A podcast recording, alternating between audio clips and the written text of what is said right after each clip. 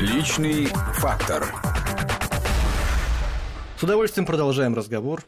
Анастасия Борисова, Руслан Быстров и Инга Юмашева, депутат Государственной Думы. А зачем ты туда, Инга, пошла в эту Государственную Думу? Есть какая-то конечная цель? Есть определенное развитие событий, да, то есть вот 12 лет э, журналистики в разных а, качествах, в разных, эм, так скажем, программах и направлениях. Это и кремлевский пул, да, и э, радиоинформационная программа. Потом считаю, что был колоссальный опыт, когда я делала программу для России-24, которая называлась «Проект развития», которая позволила понять и увидеть, как в разных регионах сегодня стараются открывать новые инновационные предприятия, как развиваются регионы нашей страны. Плюс к этому весь этот набор командировок, порядка 600 репортажей, как журналист Кремлевского правительственного пулов из разных точек и нашей большой страны, и других э, стран. Все это дало определенный такой образ видения того, каким э, как сегодня выглядит Россия, какие проблемы, какие болевые точки есть э, у нашей страны, поскольку вот Настя, какие? Настя, Настя подтвердит, что, по сути, мы, как журналисты Кремлевского пула, а, по долгу службы э, слышим все те жалобы и от учителей, и от людей, которые пытаются получить э, новое жилье взамен своим ветхим квартирам, и вопросы гособоронзаказа. То есть весь набор тем самых острых, которые озвучиваются главе страны, президенту, либо же это премьер-министру. То есть мы это точно так же слышим. И вот этот э, опыт, вот это видение, оно позволило, наверное, принять вот это решение, когда э, мне предложили вот участвовать в этой кампании, мне предложил э, глава региона Рустем Закевич Хамитов, э, с которым у меня профессиональные такие очень хорошие отношения выстроились за время работы Кремлевского пола. Я всячески старалась поддерживать свою республику и работать на благо Башкортостана. И когда, так скажем, появилась перспектива принять участие в избирательной кампании, то я, взвесив все за и против, посоветовалась, э, посоветовалась, конечно, и с руководством нашего холдинга. Вот, и через какое-то время то есть, было это решение принято. То есть оно не было принято, так скажем, быстро, легко и наспех. То есть, конечно, здесь э, я очень многое взвешивала. Вот. И просто в какой-то момент поняла, что есть опыт, есть видение, и главное, что есть желание перейти от слов к делу, не только рассказывать о проблемах, не только высвечивать какие-то сложные а, ситуации, которые требуют решения, но и иметь возможность на это повлиять и решить, даст Бог, что мне это удастся. Ну вот, собственно говоря, уже был первый прием граждан в общественной приемной в Уфе. А как это прошло? Удалось ли уже какие-то, с чем вообще люди приходили, удалось ли уже действительно реально чем-то помочь?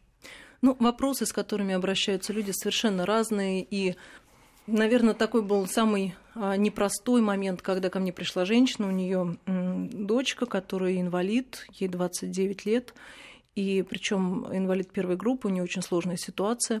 И э, вопрос был в том, чтобы расширить э, жилплощадь. Она хотела, не то чтобы даже расширить, она хотела получить э, квартиру. Вот, в этом был ее вопрос, поскольку они живут вчетвером в двухкомнатной квартире небольшой, она полностью занимается уходом а, за своим ребенком, привезла все документы, которые а, показала ту очередь, которую ей пришлось отстоять. То есть, если она в 2002 году, например, была в очереди под номером 728, то к 2015 году 328 то есть э, можно... Двигается очередь? Она двигается, но вы можете да. представить, что женщина, которая уже на пенсии, когда она может получить эту квартиру, ну, лет через 15 такими темпами. То есть тут, конечно, нужно с каждым а индивидуально работать. Это, это вопрос э, депутатских запросов, это вопрос и э, понимание того, на каком этапе происходит пробуксовка, потому что к депутату люди уже обращаются, ну, можно сказать, что так, отчасти в крайнем случае, когда они уже свои какие-то шаги максимально сделали и направили письмо и туда, и туда, и попытались разобраться. Поэтому сейчас вот все эти документы у меня рассматриваются, и надеюсь, что что-то удастся решить. Ну, то есть ты как бы рассчитываешь реально помочь людям получить, например, квартиру. Потому что сегодня, кстати, приходили данные в ЦИОМ, и они показали, что в крайней ситуации люди обращаются отнюдь не к депутатам, а к гадалкам. Э, но, да, ну и, в общем-то, многие вот в э, в эту возможность получить какую-то реальную помощь от депутата не верит, и в приемные тоже не ходят. Это что-то такое из области фантастики. Вот что конкретно можно сделать? Нет, ну очевидно... Действительно, люди получат квартиру? Оч- очевидно, что э, депутаты, депутатский запрос, он не всесилен. То есть тут нужно самое главное соблюдать и закон.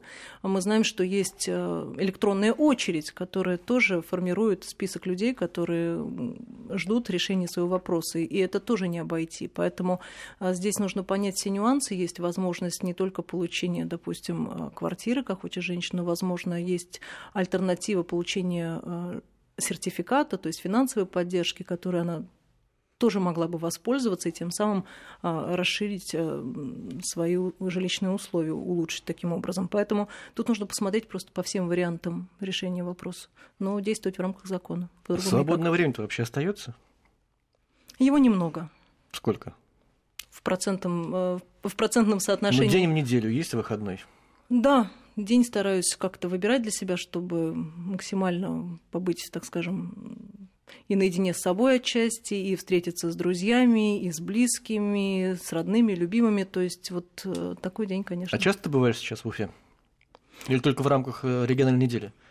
Во-первых, э, в обязательном порядке в рамках региональной недели, это у нас по графику последней недели каждого месяца, то есть э, три недели мы в Москве, и вот последние недели месяца это уже у нас такая региональная.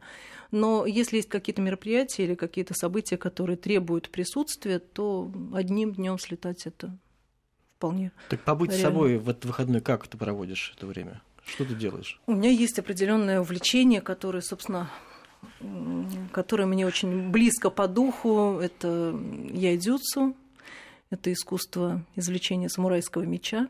То есть то, что, то, что мне очень помогало, когда я работала журналистом Кремлевского пула, владеть собой, а, определенную, так скажем, а, определенное спокойствие сохранять. Вот, и а, вот этим я стараюсь заниматься. Хотя мастер меча, конечно, меня периодически ругает. Он говорит, что настоящему самураю, говорит он мне с улыбкой, «А, недопустимо иметь перерыв в занятиях более 48 часов. Ну вот как уж. Ну, это же такая, ж, такое жестокое, мне кажется, искусство, потому что там смысл в том, либо ты убиваешь человека, mm. либо, либо ты его вообще не трогаешь. Нет, яйдзюцу в современном а, понимании, как японское вот, боевое искусство, а, это не вопрос убивать, это не вопрос про убийство, это вопрос так скажем, концентрации. То есть это, по сути, такого рода а, динамическая медитация.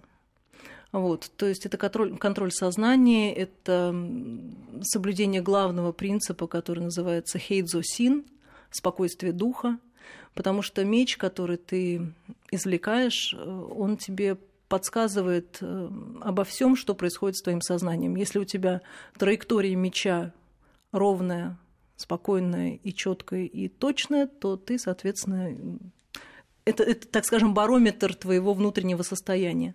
Если у тебя меч гуляет, то, соответственно, ты понимаешь, что твои мысли, они гуляют точно так же. И вопрос вот именно достичь этого, этой ясности сознания, этой концентрации, он, это является целью яйдюцу. И как давно ты этим занимаешься?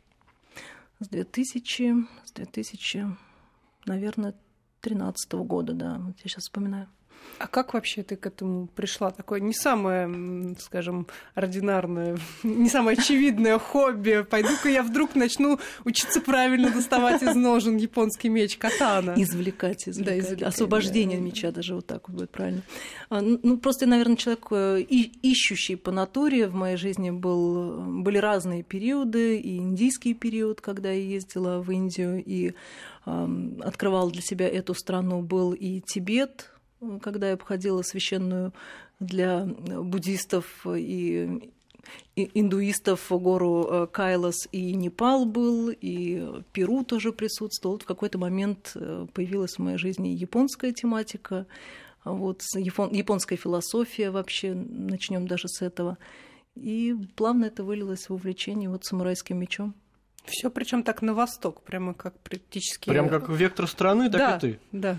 Нет, Ты соответствуешь? после этого, конечно, было общение еще с афонскими монахами, поэтому тут тоже ага, очень трудно сказать, что только лишь Восток. Западные да? партнеры тоже присутствуют в этой жизни.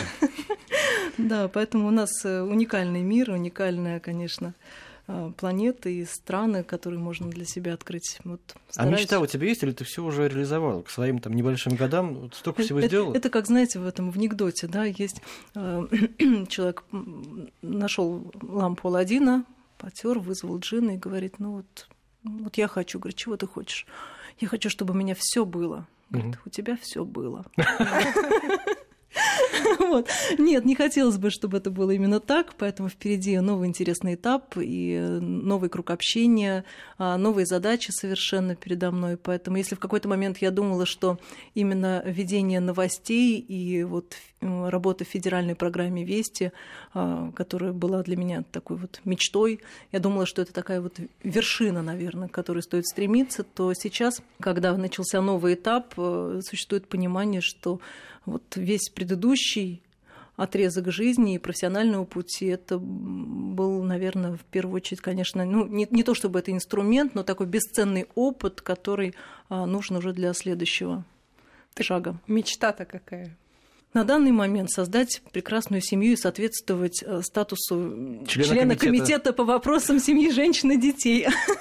Ну, это если Раз говорить партия сказала, значит, надо. про, да, про, если говорить про ли- личные цели, да, но э, в первую очередь, конечно, это у нас э, и родной Башкортостан, поскольку это моя родная республика, и э, желание работать на ее благо, желание, так скажем, помогать и привлекать инвестиции в регион, что сегодня э, сделать непросто, но от этого намного интереснее да, задача, когда вот что-то непросто, но хочется так вот воспринимать это как вызов. Поэтому развитие региона, развитие моей малой родины – это в профессиональном плане одна из основных задач. К сожалению, нам пора заканчивать нашу программу. Это, было, это была не только программа да, для эфира, но и повод с тобой пообщаться, увидеть тебя, Спасибо вам, пожелать тебе самого, са- самого хорошего исполнения всех желаний, творческой реализации. Только одна просьба у меня есть. Мне бы хотелось закольцевать нашу композицию. Мы начали э, с работы твоей здесь, на ВГТРК. А ты можешь закончить наше интервью, как ты обычно заканчивал репортажи свои? Инга Юмашева, Вести ФМ. Спасибо большое, Инга Юмашева, депутат Госдумы, наша прекрасная, замечательная, ну, не хочется говорить бывшая коллега, всегда коллега. Приходи в любое время, всегда тебе рада. Спасибо, очень приятно было, друзья. Спасибо. Личный фактор.